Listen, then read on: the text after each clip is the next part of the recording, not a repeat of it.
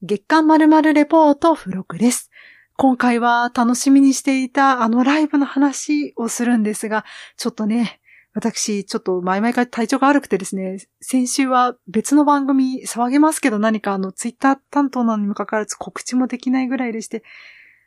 なんとですね、うん。ライブのチケットを買いそびれるというはい悲しい事件が起こってしまってですね、もう告知もできず、ライブも見れず、うんあんなに楽しみにしてて、スケジュール帳に、シャベオンライブって書いていて、うんあの、スマホのアラートも鳴るようにしてたのに、うん。そんなことあるかよっていうね、最悪な悲しい話なんですが、だですけどね、ちょっと唯一の救いは、うんここに、この場にですよ、はい。現地でライブをはい。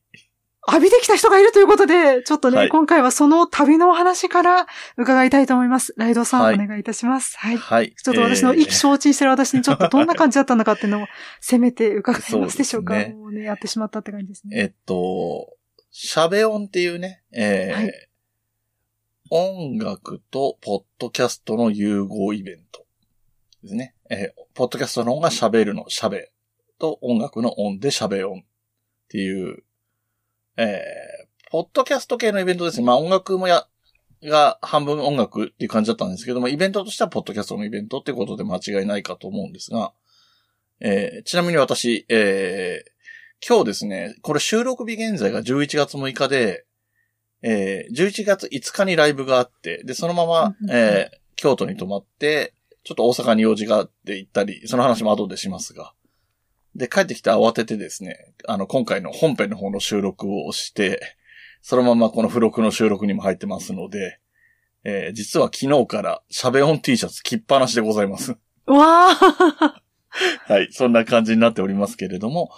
えっとね、順序立てていきますと、えっ、と、シャベオンの、えーライブ自体は5時、5時会場、5時半開演、夕方のですね。だったんですけれども、えー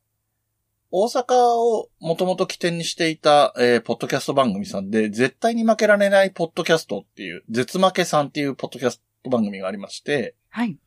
で、そちらの方がですね、その、シャベオンに行く前に、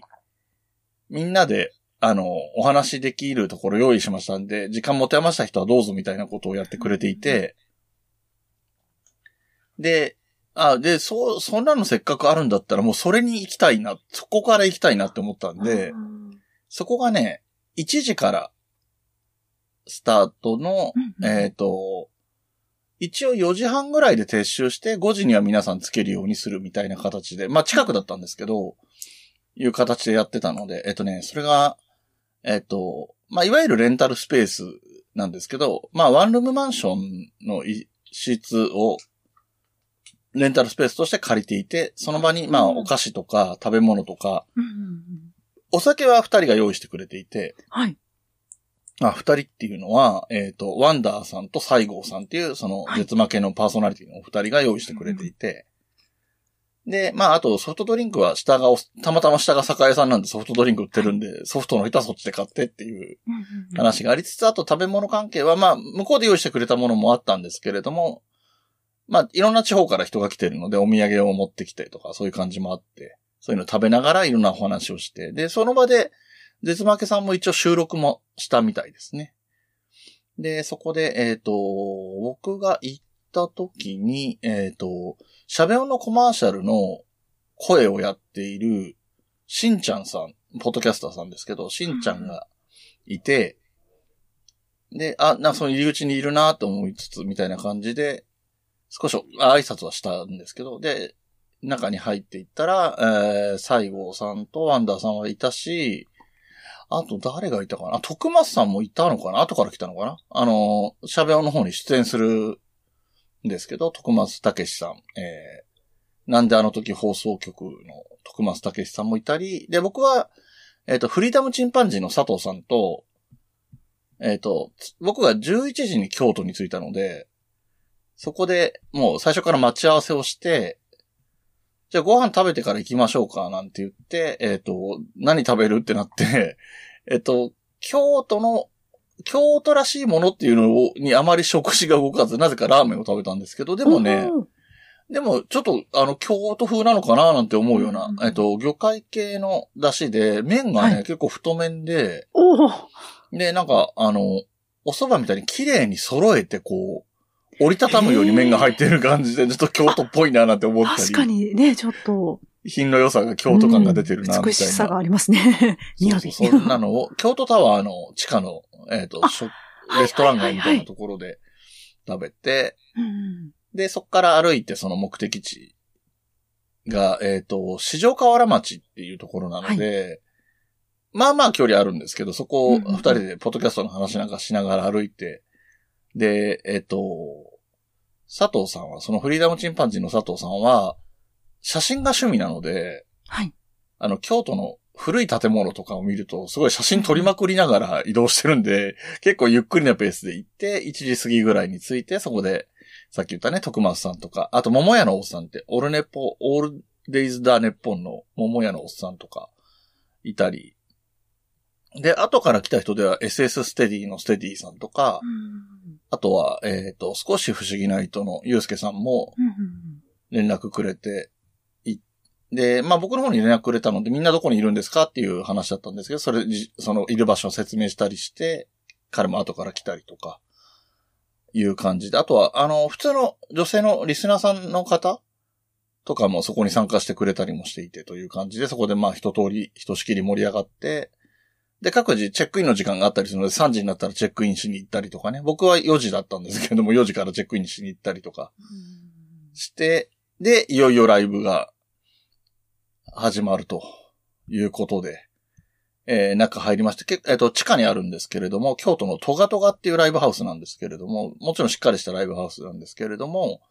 えっ、と、私まあ、はい、すごい楽しみにしてたから、うん、めちゃくちゃホームページを見たんですよ。うん、うん、うんうん。トガトガさんの場所も、現地に行けないのに、は アクセスの地図も見てたんですよ。い、はい、はい。だから地下ってだっていうのも、そうですうんうんね。地下らしいですね。どんなでしたか？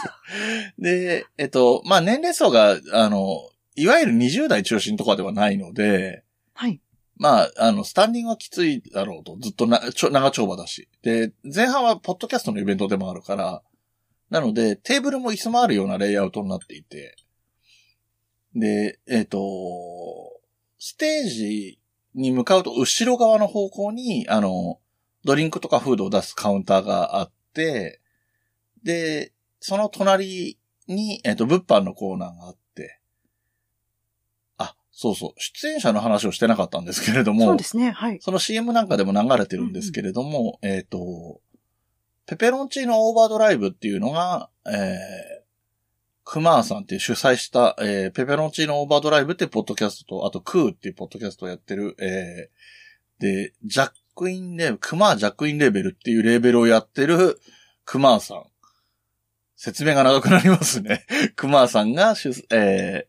ー、やっているペペロンチーノオーバードライブっていうのは、えっ、と、はい当番組のね。そうですね。はいもう縁が深いので、まあ言わ縁がな深いですよ皆さんご存知だったのかと思うけど、はい。えっと、一応形式的に言うと、ソロバンドみたいな感じですね。うんバンドという形式をとってるんですけども、プレイヤーとしては熊さんお一人という、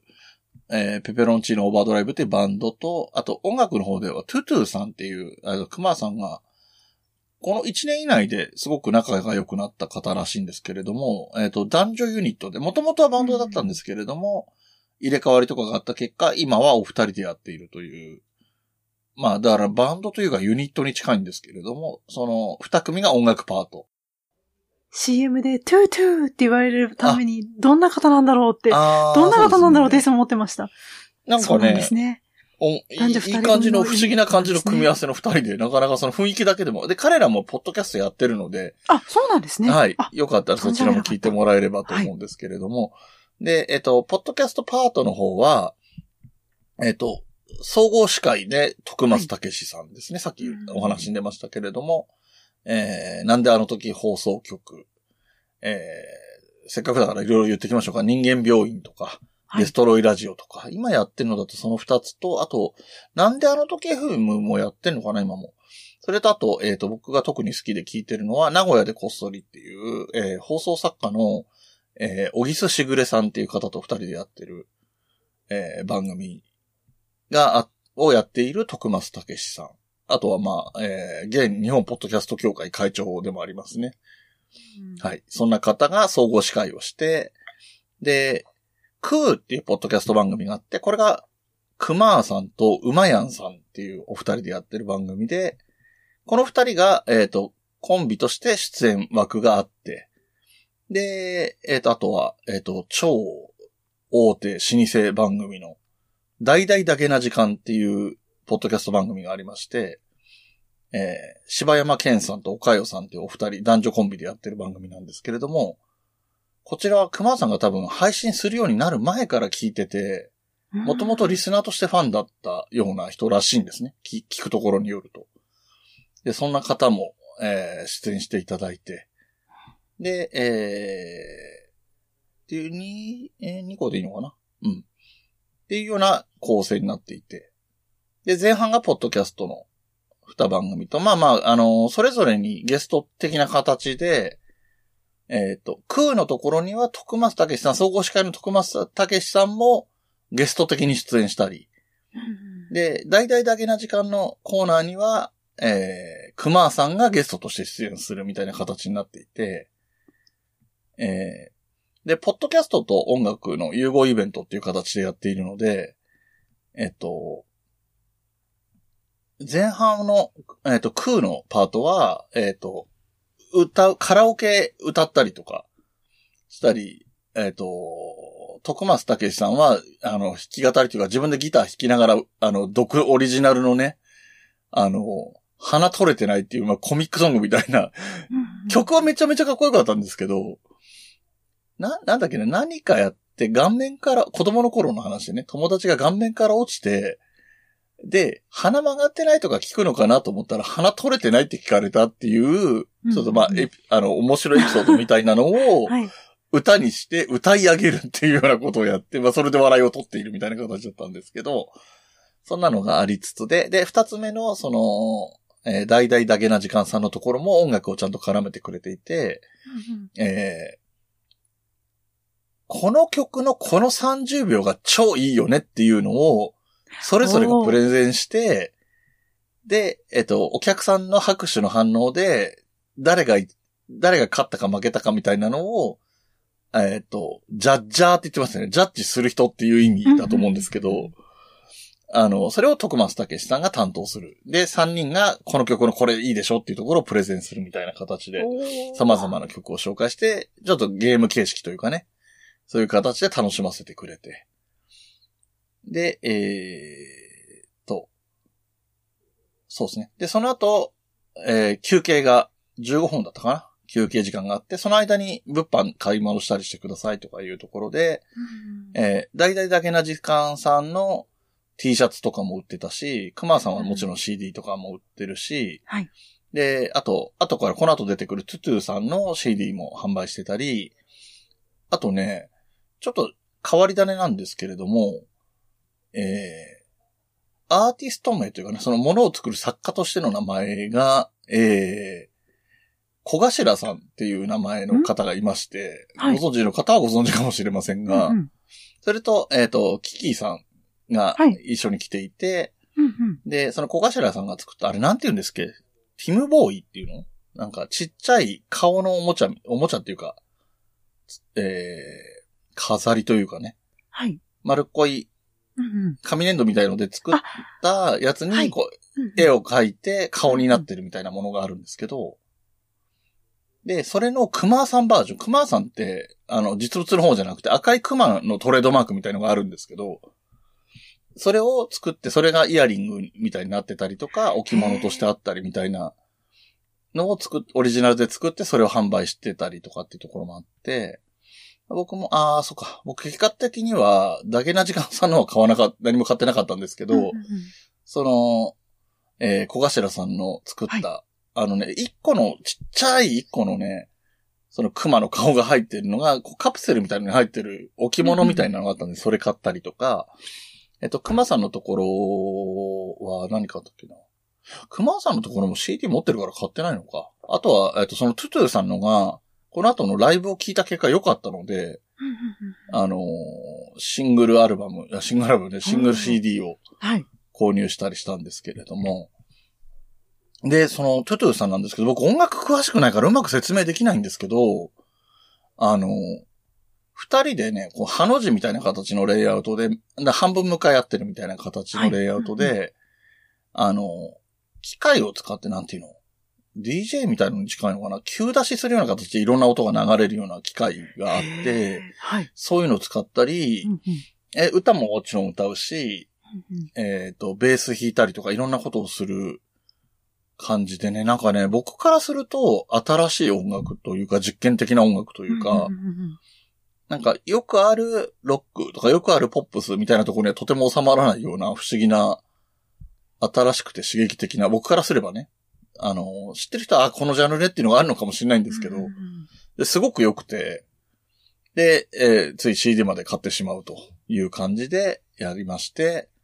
で、最後は、えー、ペペロンチーノオーバードライブのライブ。で、まあ、ボーカリストの名前としては熊さんでいいのかな？バンドがペペロンチーノオーバードライブなんでね。で、ギターボーカルとして熊さんがステージに上がって、えー、僕がね、あの、冬のライオンにゲストで来てもらった時に、収録で話したか、オフで話したか忘れましたけど、えっ、ー、と、アルバムに入ってる曲、全曲はできないんです、とは聞いてたんですけど、はいうんうんほ、全曲に近い数やったと思うんだよね。結構な曲数やってて、5曲か6曲やって、で、トゥトゥさんの曲のカバーとかもやったりして、で、あの、あと、トゥトゥの女性のベーシストの人に、あの、2曲ぐらいサポートで入ってもらったりもして、で、ね、ご存知の通り、えー、エイジ、エイジダズントマターでもご存知の通り、ああいう割と激しめのね、ロックなんですけれども、でですよ。えー、我らが Age Doesn't Matter、えー、2曲目に演奏ありまして。うー。おー、うん、聞きたかったよ。でね、えっ、ー、と、そう結構な曲数、6曲、7曲やったんだと思うんですけど、えっ、ー、と、唯一ね、完全に歌詞が飛んだんですよ。Age Do、Age Doesn't Matter で。で、本人おそらく相当悔しかったんだとは思うんですけど、うん、えー、とはいえね、本当に、なんていうのかな、感動したっていうか、そのミカさんが聞けなかったのは本当に残念だろうとは思うんですけど、なんていうかね、あの、もちろんグマさんっていうかペペロンチのオーバードライブの曲なんですけど、一応うちが発注してね、あの、月間〇〇レポートが発注して作ってもらった曲なんで、ある意味では我々の曲でもあるじゃないですか。そうですね、お願いしてね、作っていただいた、ね、クマさんの曲っていうのがあるので、うん、それ自体が結構ね、なんていうかこう、そあ、そうそうそう。本人にもこういう言い方したんですけど、誇らしいなって思ったんですよね。うん。うん。ライドさん、込み上げてませんか？結構込み上げてます、ね、涙が込み上げてませんか？でもそんな感じじゃないですよ。そのぐらい。やっぱそうですよね。うん。今ね、声を聞いてて、あ、なんか、胸に来るものがあるんだろうなっていうのがすごく伝わってきますよ。うん、そうですね。そういう感じで。えー、で、その後は、えっとね、まあ、多分、MC で本人もよく言ってたけど、うん、あの、体力的にきついわみたいなことも激しいんでね、特に。うん、そうですね。彼も年齢的にももう40超えてるので、しんどいのも当然だし、プラスアルファでその激しい曲ってこともあるので、まあしんどそうで多分、あの、うん、呼吸的にきつくて歌うパ、歌詞がワンフレーズ飛ばしちゃうとかあるんだけど、うん多分歌詞が飛んだっていうのは、あの、エイジダ、 Age Doesn't Matter だけだったとは思うんですが、うん、うん。そう、それででも結構な曲数やって、で、終わって、で、みんなに挨拶とかもしてたし、で、ね、まあ俺も込み上げてくるものがまああったわけだけれど、うん、熊に至ってはもう朝からそうだったらしくて。うんで、その後も俺とかと会って話してる時とかもそういう感じだったし。でね、それはそれですごいいい体験だった。そのポッドキャストのイベントとして、その前半のパートも良かったし、音楽もそれぞれのバンドも良かったしっていうのもあったんですけど、大場さんとかも来てて、えっ、と、大場さんは、えっ、と、この番組では直接的にはあまりないんですけれども、ミカさんがやってるね、えっ、と、ミカラジオの、えー、そうです。準レギュラーと準レギュラーいうポジションでいてくださる方で、はいはいえーポッドキャストもね、えっ、と、北北カフェ、えー、北九州の片隅、えー、MCU ラジオ、はい。切れてる糸電話とはい4番組で合ってると思うんですけど、はい。たくさんやってる方で。で、この大場さんがですね、これもちょっと羨ましいかもしれないんですけど、えっと、ご夫婦でいらっしゃってて。うわぁ。なんでなんだろう？そうそうそうなんかね。なんでなんだろう？なぜあのーここにいるんだろう。そうそうそうそう。で、だから、なんかね、ほ他の方でもしんちゃんさんも奥さん一緒に来てたりしたんで、そうなんですね。らそういうのそういう人もいるからっていうのもあって、で、あの、まあ、大場さんの個人的な話になっちゃいますけど、その、徳松さんがやってた、なんであの時カフェにちょいちょい一人で来たりするっていうのをいいよ言ってきなって言ってくれてた奥様に対する、まあ、俺兼ねて京都旅行でもしましょうと。いうところに、プラス。このポッドキャストのイベントにも、ま、なんだ、巻き込んでやれみたいなとこもあったみたいで。う、ん。で、ほら、みんなその、何大場さんと面識ある人、桃屋のおっさんって一緒にやってる桃屋のおっさんとか、うんうんえっ、と、MCU ラジオ一緒にやってるゆうすけとか、そういう人たちもみんな、大場さんのとこにも挨拶に行くし、で、俺が、ゆうすけに大場さん来てるよ、奥さんと一緒に来てるよ、みたいな話だから、あ、あ、行かなきゃ、みたいな感じで挨拶に行ったりして、そうん当然奥さんにも挨拶するし、うん。で、みんなね、まあ、あの、常識的な社会人的な反応とも言えるけど、みんな、あの、おばさんにいつもお世話になってますみたいなこと言うから、うん多分、あの、奥さんも、ああ、こういう人たちと、こうね、なんていうの、に、まあ、慕われてるんだなって感じになったんじゃないかなとも思ったし、でですね、あとはね、誰来てたかな、桃屋のおっさんでしょ？で、ゆうすけでしょ？でもね、かなりいっぱいいて、僕ね、これ、えっ、と、あ、そう。ちょっと話が行ったり来たりしちゃいますけど、はい。ポッドキャストウィークエンドに我々行ったじゃないですか。前にはね、配信でも話してると思うんですけど、で、その時に漫画760さんのブースで僕ノート買ったんですよ。あの、オリジナルのグッズのね。うんで、このノートをちょっとネタ帳で使っちゃうのもったいないなと思ってて、はいだからあと普通の日常的に使っちゃうのもったいないなと思ってたんで、そのノートをその、その、そのまま、サイン帳にすることにしたんですよ。ポッドキャスト関係の。おーそう。で、えっ、と、勢い余って、ただのリスナーさんとかでも割と、何、ツイッターとかで絡んでくれるような仲いい人とかに、いっぱいサインをもらって、この後の話にも出てくる人も含めてで、えっ、と、全部で25人からサインをもらいまして、わあ、すごい。ですからまあ、その桃屋のおっさん、しんちゃん、あとは、えっ、と、スカイジンさんとか、はいあのーね、ポッドキャスト、バイク系のポッドキャストやってるスカイジンさんとか、さっきはな名前出した SS ステディのステディさんとか、はい。ゆうすけとかもそうだし、で、あと、うまやんさんとかも、あと、うまやんさんと奥さんの一服さんもいらしてたんで、そのお二人とか。えっと、あと、あ、そうそうそうそう、あと、うさこ、えおーー、大場さんと一緒に北北カフェをやってるうさこが、えっ、と、僕と昔、ミニ番組で、迷子親子っていうのも収録したことがあるんですけど、はい。その、名前の通りで、うさこは迷子になりやすいので、うさこはね、あの、迷子もそうなんで、僕もそうなんで、人のこと言えな。い、親子なんで人のこと言えないんですけど、あの、時間を読み違えたりするんですね。今日もそれで、この収録もご迷惑かけてはいるんですけど、はい。うさこがね、家でツイートしてるときに、え、今日5時からなの？間に合わんかもしれんっていうツイートを午前中に自宅からしてるっていう状況があって、お、おー。で、なんか、飛行機がその近くにある、北海道なんでね、はい。いくつも飛行場あるやつの一つが、飛行機自体がこの時間しかないっていう感じなんですよ。一本しか、その大阪直通が一本しかないみたいなはい。状態で、まあそれには間に合うんだ、みたいだったんだけど、ただそっから乗り継ぎとか間違えたら完全にアウトだし、その、電車とかのね。うんうん。で、すんなりこれってもオープニングには間に合わない、みたいな感じだったらしくて。はあう。ん。うんでうんうんだから我々は、あの、僕たち他のメンバー、皆さんも、お客さんもそうなんだけど、その、お前半のパートが終わった後の休憩の時間 ?15 分の休憩の時間、そこで初めて、はい。なんか、ゆうすけに言われたのかな？うさこさん来てるみたいなんですけど、って言われて、ゆうすけは、うさこと面識がないから顔がわかんないのよ。はあ。であの人、そそうですか？みたいな感じで聞かれて、俺がそっち見たらそこにうさこが座ってて、で、行ってさ、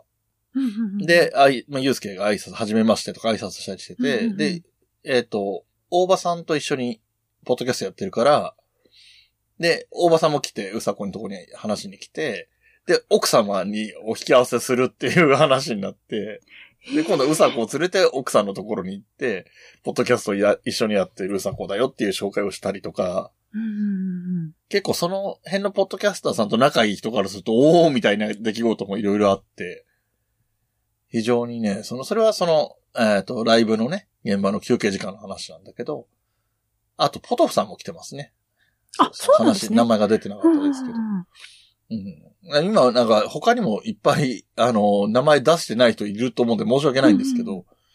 ね、だって25名もね、そうそうそうそうサインをいただくということですもう、あの、ね、名前を出し続けたらこの番組が、付録がそ、うですね。ね、あの、うん何時間かかるか。すみません、皆様ご了承いただけたらと思います。あげた名前で言うと、ポトさんはね、あのーマイカップオブティーっていうポッドキャスト番組を18年目とかっていう、うんうんうんね、日本で現役でやってる人の中では最高さんみたいな感じの人なんですけど、えー、ね、あと日本ポッドキャスト協会の前会長でもあるんですけど、はい。そうそうそう。で、まあ彼も音楽やってて、その熊さんも、のことも、ポッドキャストでもゲストに呼んで、そのアルバムの77の話、一曲一曲結構、なんかね、音楽の趣味が結構近いところらしくて、熊さんと。あ、そうなんですね。そこで結構話が合うというか合わないというか、なんか、お互いが好きなバンドが、バンド同士が仲悪かったみたいな関係らしくて。あら、だから話が合うような合わないような近くにいるんだけどみたいな感じなところで、それもそれで面白かったんですけど、そういう感じなんで、まあおそらくそういう意味でも楽しめてたし、うん。で、終わってから、えっと、ポトさんとちょっと話してた時に、で、ポトさんは学生時代にバンドやってて、えードラマーだったんですって。そうなんですね。何度かね、うんバンドの話はポトフさんの番組でそうそうそうそう伺いましたけど、ドラマーだったんですね。そうそうそう。で、ちょっとサポートでね、トゥトゥのベースの人が入ってくれたりしたんだけど、やっぱりドラムがいない、えー要するにカラオケ的なものもともと作ってあるうんうんうんオケでや演奏せざるを得ないから、はい。なんか、あのーちゃんとバンドでやらせてあげたいなと思ったとかって言ってたり、うんで、だから、あとはね、ポトフさんが自分ができればやり、や、参加してあげたいなとも思うみたいなことも言ってたんだけど、まあ、ああ、なるほど。うんうんお忙しいからね。で、まあ、ブランクも当然あるからう、んそれこそ他を全部ポッドキャストとか休みにして練習するとかになっちゃうだろうから、なかなか現実的ではないのかもしれないけど、でもそういうような。で、やっぱりその、やってる人はね、やっぱり生バンド、全員楽器がそれぞれが生でやってるっていうものの良さがちゃんと分かってるから余計そういうことも思うのかなとかも思ったり。はい、そんな感じの、えー一日で。で、なんかちらっと聞いた話だと、あのーオーナーさんっていうか店長さんも驚いたみたい。こんなに入ると思ってなかったみたいな感じだったっぽいね。まあ具体的にどう言ってたかとかまでは知らないんだけど、いやっぱり、わかんないじゃん。あの一般の人っていうか、ポッドキャスト関わってない人からすると、ね。ポッドキャストのイベントでライブもやりますみたいな説明されても、ねまあちょっとなんかど企画ものの、ね、普通のライブ、バンドがやるライブとか対バンとか、じゃなくて、ちょっと企画もんっぽいのかなみたいな感じがするから、そんなに入んないのかなみたいなイメージがおそらくあったんだと思うんだけうんど、開けてみたらこんそんなに、おそらく40人ぐらい、僕の目算なんで、もしかしたら結構ずれてるかもしれないんだけど、そう、そん。なに入ってたから、で、みんななんか、お客も分かってるからさ、あの、うん。フードとかも結構頼んだりしてるし、はい。で、えー、なんて言ってもね、桃屋のおっさんっていう面白おじさんがいるので、あの、ちゃちゃ入れたりとかでね、客席からも盛り上げたりとかもしてくれてるし、で、熊さんも、トゥトゥが出てる時とかは、後ろから声かけたりとかう、んリズム取ったりとか、そういう形で応援もしてるし、うん。で、ミカさんはね、その日も多分体調も良くなかっただろうから、あまり見れてないとは思うんですけど、ツイッターが、朝からずっと喋音なんですよ。ハッシュタグ喋音で。わあ。私はずっと伏せってましたね。そうですよね。だから、今からでも、ハッシュタグ喋音を探すと、昨日今日のやつがすごい量出てくると思いますよ。そうなんですうね。ん。リスナーさん、今この番組を聞いてるリスナーさんで、あの、喋りのこと知らなかった人も、うんうん。えっ、と、最初に出てくるのが6日とか7日とかかもしれないんですけど、はい。多分それがね、あもう、あとは、もしかしたら、ポッドキャストで配信した人がつけてるかもしれないですけどね、感想を話したみたいな人が。うんうんで、えっ、と、1週間前、6日前、7日前ってなってきたところで、急にすごい量になると思うんで、あで、やっぱり現場に来た40人もそう、40人っていうのは仮ですけど、40人もそうだし、で、ミカさんも惜しくも逃してしまった、配信で見た人た。ちも、現場には行けないけど、オンタイムで見ますっていうスタンスの人とかもいたりしたから、結構な量そういうツイートがあったり、で、あと、今京都に向かってますとか、京都着きましたっていうのに対していいな、羨ましいなっていうツイートもいっぱいあったし、本当にその2日間のツイッターはすごい、僕らのね、あの、限られた視野の、僕からすると僕がフォロー、フォロワーの関係の人だけのところで見るとすごい量になってて、面白かったですね。で、みんなそれぞれ早く着いてからの京都の、場所も京都だから観光とかもできるから、うん観光してる人もいるし、で、そのさっき言ったね、あの、絶負けさんのところに来た人もいるし、あとは分かってて最初からライブの時間に合わせて、近場の人なんかはね、そういう人もいたんだろうけど、あのゆうすけさんってさっきから話に出しているゆうすけさんは、えっと、今大阪住まいなんですけど、うんうん来てる人が地方から来てる人が多いから、むしろ自分がアウェー感感じるって言ってるぐらい。あ僕が知ってる範囲で東京から僕ともう一人いて、えっ、と、トランクルームスタジオっていうポッドキャストをやってるミオさんっていう方が東京から来てたり、で、うんうん北海道からうさこ来てるでしょ。で、大場さんが北九州でしょ。で、鹿児島からっていう人もいたし、で、桃屋の、あ、で、ステディさんも福岡かな。で、あと、桃屋のさん山口県でしょ。で、岡山からとかいうのも二人いたし、で、あと、徳島から来ましたとかもいたかな。あ。で、すごい。あと、ポトフさんとかね、徳松さんとかは名古屋からっていう感じで、本当に、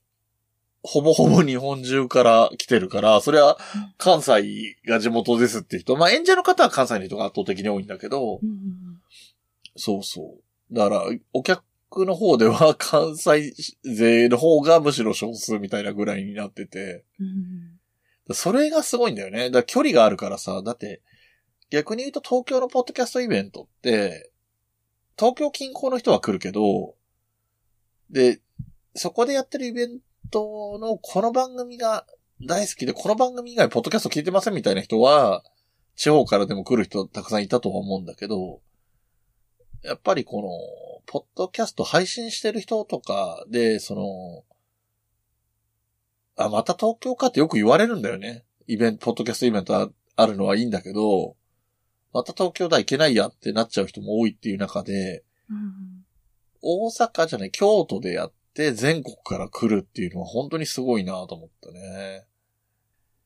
で、それで、その日が終わって、で、僕は僕で自分の通ったホテルに、えー、市場大宮っていうところで結構ね、同じ市場通りなんですけど、市場なんですけど、えっと、距離がまあまああって、電車で二駅ぐらいになっちゃうんで、うんうんえっと、同じ市場大宮に、えっと、別のホテルですけど、ホテル取ってた、えっ、と、さっきも話に出たステディさんとタクシー相乗りして、で、それぞれのホテルに帰るみたいな感じで、うんうん。で、翌日を迎えて、僕、こっからはもう僕の個人の話になるんですけど、せっかく関西行くから、あの、会いたいポッドキャスターさんがいたり、で、あとまあ他に誰かいないかなっていうのもあったりっていう感じで、えー、ここでポッドキャスト協会の絡みの48時間配信リレーの話が絡んでくるんですけども、はい。えっと、我々もね、あの、月間〇〇レポートでも参加したんですけれども、僕はい個人としてはもう一枠取っていて、まあ結果的には3枠やったんですが、もう一枠もともと取っていたのが、えっと、えー、今まで一緒にやってる人じゃない人とやるみたいなこともいいのかなと思って、番組単位じゃなきゃ参加できないとかじゃなかったから、僕個人として抑えてっていうのをやって、それで、えー声をかけさせてもらったのが、えっ、と、ポケバン投票所っていう、ポッドキャストをやってる、小夏さんっていう女性がいるんですけど、この人と一緒に、まあ、せっかくね、いつもやってる、冬のライオンの相方が真冬さんで、たまたま今回のあいあのパートナーが、えー、小夏さんなので、はい夏のライオンっていうタイトルでやらせてもらったんですけど、はい。えっ、と、それも冬のライオンの方で、えー今月中には多分配信になりますので、そちらでも聞けるし、もう今の時点で48時間配信リレーの方では今でも聞ける状態にはなってるんですが、その小夏さんって人が大阪だっていうのは知ってたので、今度その、シャベオンで行くのでよかったら会いましょうよっていう話をしていて、はあ。で、ただ、お若い方だし女性だから、うんうん。一対一で会いましょうっていうのもちょっとなって思って、なんか他にも、うんうん。あと、あの、まだ彼女がそんなに始めたキャリアも長くないのとか、あんまりツイッターとかの絡みとかでもそんなに、ね、僕とかミカさんみたいにいろんな、ポッドキャスターさんとツイッターで繋がってるとかでもないみたいだったから、なんか紹介できる人がいればいいなっていうのもあって、何人か声かけたんだけど、まあそれぞれ昨日のイベントの翌日だから、それぞれの予定が結構あったりとか、あの、仕事だっていう人もいたり、収録の予定が入ってますっていう人もいたりとかだったんで、なかなか難しかったんですけど、そのイベントには来てない方で、えっ、と、おじいさんっていう人がいるんですけど、えっ、と、おじいさんは、えっ、と、すごく、ここ何ヶ月、2ヶ月半ぐらい前からかな始めた、えー裏側ラジオっていうポッドキャストを紹介するポッドキャストをやってる方がいて、はい。で、その人が、もう大阪の人で、で、会えますよって言ってくれたので、その3人で会ってきました。だから、いいね本当にこれからのポッドキャスト界を支えるであろうんうう若手たちと、若手の、うわあ。うん。で、3人で、えっ、と、お好み焼きを食べながら、もうひたすらポッドキャストの話を、あのね、あの、小夏さんには悪かったんだけど、僕と、えっ、と、おじさんが、ポッドキャストが好きすぎて、ポッドキャストのことしか喋んないのよ。で、あの、小夏さんは、まあ、話振られればもちろん普通に全然、あの、明るくフランクに喋ってくれるんだけど、まあ、はい基本的には聞き役みたいな感じになってて、でもちゃんと真剣に聞いてくはくれてた。真剣に聞くのもおかしいんだけどね。あの、普通に楽しく聞いてはくれてたみたいなんですけど。そうそうそうそう。で、そんなんで、えー、お好み焼き食べ終わった後もその店でそのままずっと喋り続けて、よし、帰ろうと思って、新幹線を調べたら、この時間に帰ったら約束の時間に間に合わないじゃんっていうのがその時点でわかるみたいな感じになって収録はいスタートを30分押してしまったっていう、ごめんなさいっていう話にも繋がってくるんですけれども、いや、でもね、本当にすごく楽しくって、うん二日とも楽しかったんですよね、すごく。あ、いいなあうんいいですね。いい機会でしたね。いいです本当に。そう。曲も良かったしね。なんとも言えませんね。だからなんか、やっぱり、まあ、今回のね、あの、シャベオンは、あの、事情が、いろんな事情でね、あの、現地に来れない人もいるだろうっていうことで配信って企画もはい。してくれて、すごい、あの、サービス精神旺盛な企画だとも思うんだけど、えーで、まあ、やる場所にもよるから一概には言えないけど、やっぱりポッドキャストイベント、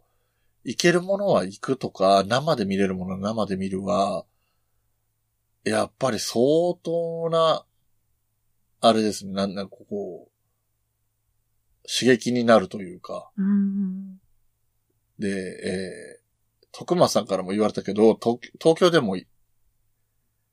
なんかやってくださいよ、じゃないけど、やらないんですか、みたいな、イベントやらないんですか？みたいなことを言われて、その、うんうん。おそらくその時徳間さんが言ってるのは、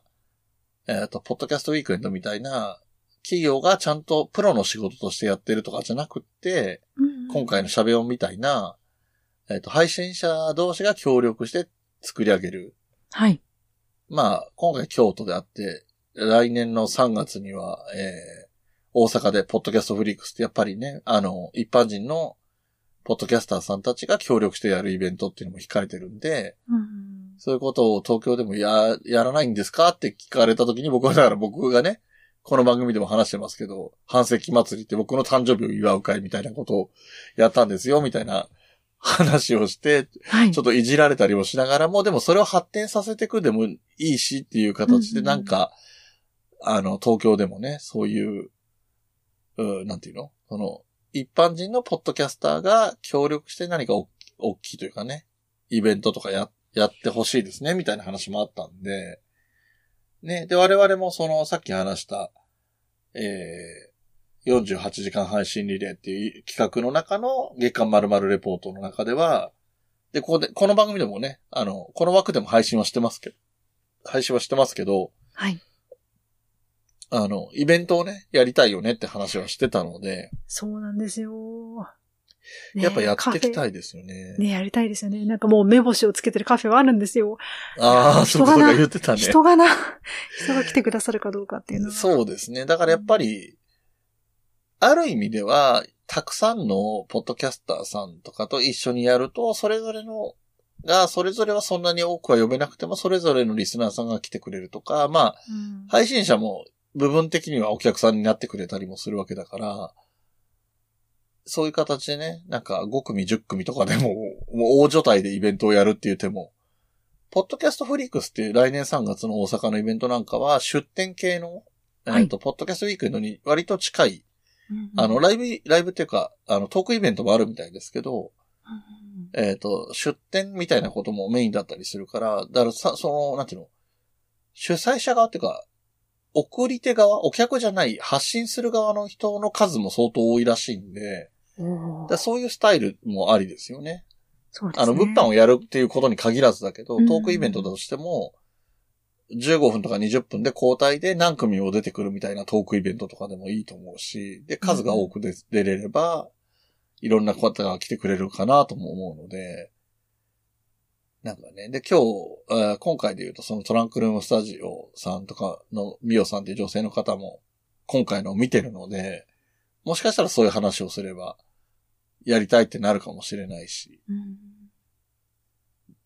ね、で、ももしくは、えっ、と、東京の人じゃない人でも、東京でやるってやつに、その、企画としてな、あの、参加する側として、例えば今回総合司会をした徳松武史さんは名古屋の人だけど大阪のイベントで総合司会をやってくれてるわけだから、はい。同じような形。で、まあ徳松さんに限らずですけど、そう、同じようなこともできるかもしれないし、ね、なんか、えっ、と、自分の半世紀祭りって個人的なイベントでもヘロヘロになったんで、大変なのはわかるんですよ。熊谷さんなんか今回俺のもう10倍、20倍とかもっと何十倍ぐらい大変だったと思うんですけど、アルバム作りとかから入ってるんで、大変だったとは思うんですけど、でもそその、熊谷さんには投稿を呼ばなくても大変だった僕からして思うと、やっぱり、夢はあるけど大変なのもよくわかるんですよね、そのポッドキャストイベントをやること自体。なんで、なんか簡単には言えないですけど、やっぱりやりたいなっていう刺激にはなったなっていうのが、えー今回の感想というかね、あの、その先にあるものというか、かななんて思いましたね。うん。はい。いや。えー、喋りたい放題一方的に喋るようなおまけで、付録でね、申し訳なかったんでいやすけ、ど。とんでもないですよ。いや、私もうん。見たかったな。いや、あとやっぱりお話を伺えば伺うほどやっぱりイベントは叶うことならばやっぱ現地に行きたいなっていうのは、そうですね。思いましたね。あのーまあね、今回のは関西だったので、えっ、と、東京、神奈川とか関東み、まあ関東でいいか、関東の人とかからすると、誰でもが行けるってわけではもちろんなかったんで、あのー難しいのは難しいんですけど、逆に言うとね、ミカさんも、あの、ポッドキャストウィークエンドに行ってたと、行ってたので、お分かりかとは思うんですけど、その行った先にい待ち受けてる人たちも、ポッドキャストをやってる人なんで、それはそれで楽しみだし、まあ、もちろんメインのことではあるんだけど、行くとさ、その、知り合いがいたりとかもあるんですよ。たくさん。うんうんうん。で、そこの横のつながりみたいなところでもず楽しめるので、そこはやっぱりオンラインイベントだと、お客さんに誰が来てるとかとか見えないわけですよ。今回の喋音にしても。うんだそう、まあ、ツイッターとかね、いろんな状況で分かることっていうのはあると思うんですけど、やっぱそういう意味で言うと、やっぱり生で見れるっていうのは大きいよね。大きいですね。うん。そして生じゃな、生で見ることが難しい人のために配信があるっていうのもすごいいいことだなと思います、そうですね。本当ありがたいんですよね。うん。はあなるほどね。そうですね。だから、やる側でもね。だから、ポッドキャストウィークエンドはきっと勝手な予想ですけど、春もやるんだろうとは思うんですけど、はい。まあ、それとは別にね、本当に、なんかもしかしたら誰か動く、その大阪はポッドキャストフリークスも3月にあるっていうのもあるから、そういうのを見て、東京とか名古屋とか九州とか、うんまあ九州は九州で、いいかねパレットさんがね、すごい動い、樋口さんがすごい動いてるから、まあやってるといえばやってるんですけど、なんか動きが出るかもしれないななんて思ってたりもしますね。うんうんはい。ということで、えー、本編よりも長くなりつつある感じになっちゃったので、えっと、この辺にして終わりにしていこうと思います。羨ましい限りです。はい。皆様は参加されましたか？いかがでしたか？なんかまたね、楽しいイベントがあったらいいななんて思います。やっぱり、はい。ポッドキャスト、ポッドキャストにまつわるイベントを、ね、どんな形であれ参加する。うんまたね、どうしても当日参加できなかったとしても、先ほどおっしゃったように、ハッシュタグでその時の様子を見るですとか、うんレポートを見るですとか、そういった楽しみ方もいいですよね。いやーなんか、まだまだ広がりがあって楽しいなと思っております。いやーなんか、ちょっとね、お話を伺いながら、くう羨ましいぜという気持ちが、ちょっと前面に出てしまいましたが、はあいいな。はい。あここまでお聞きいただき、皆様ありがとうございました。また次回の本編、そして付録もお楽しみに。それではごきげんよう。ごきげんよう。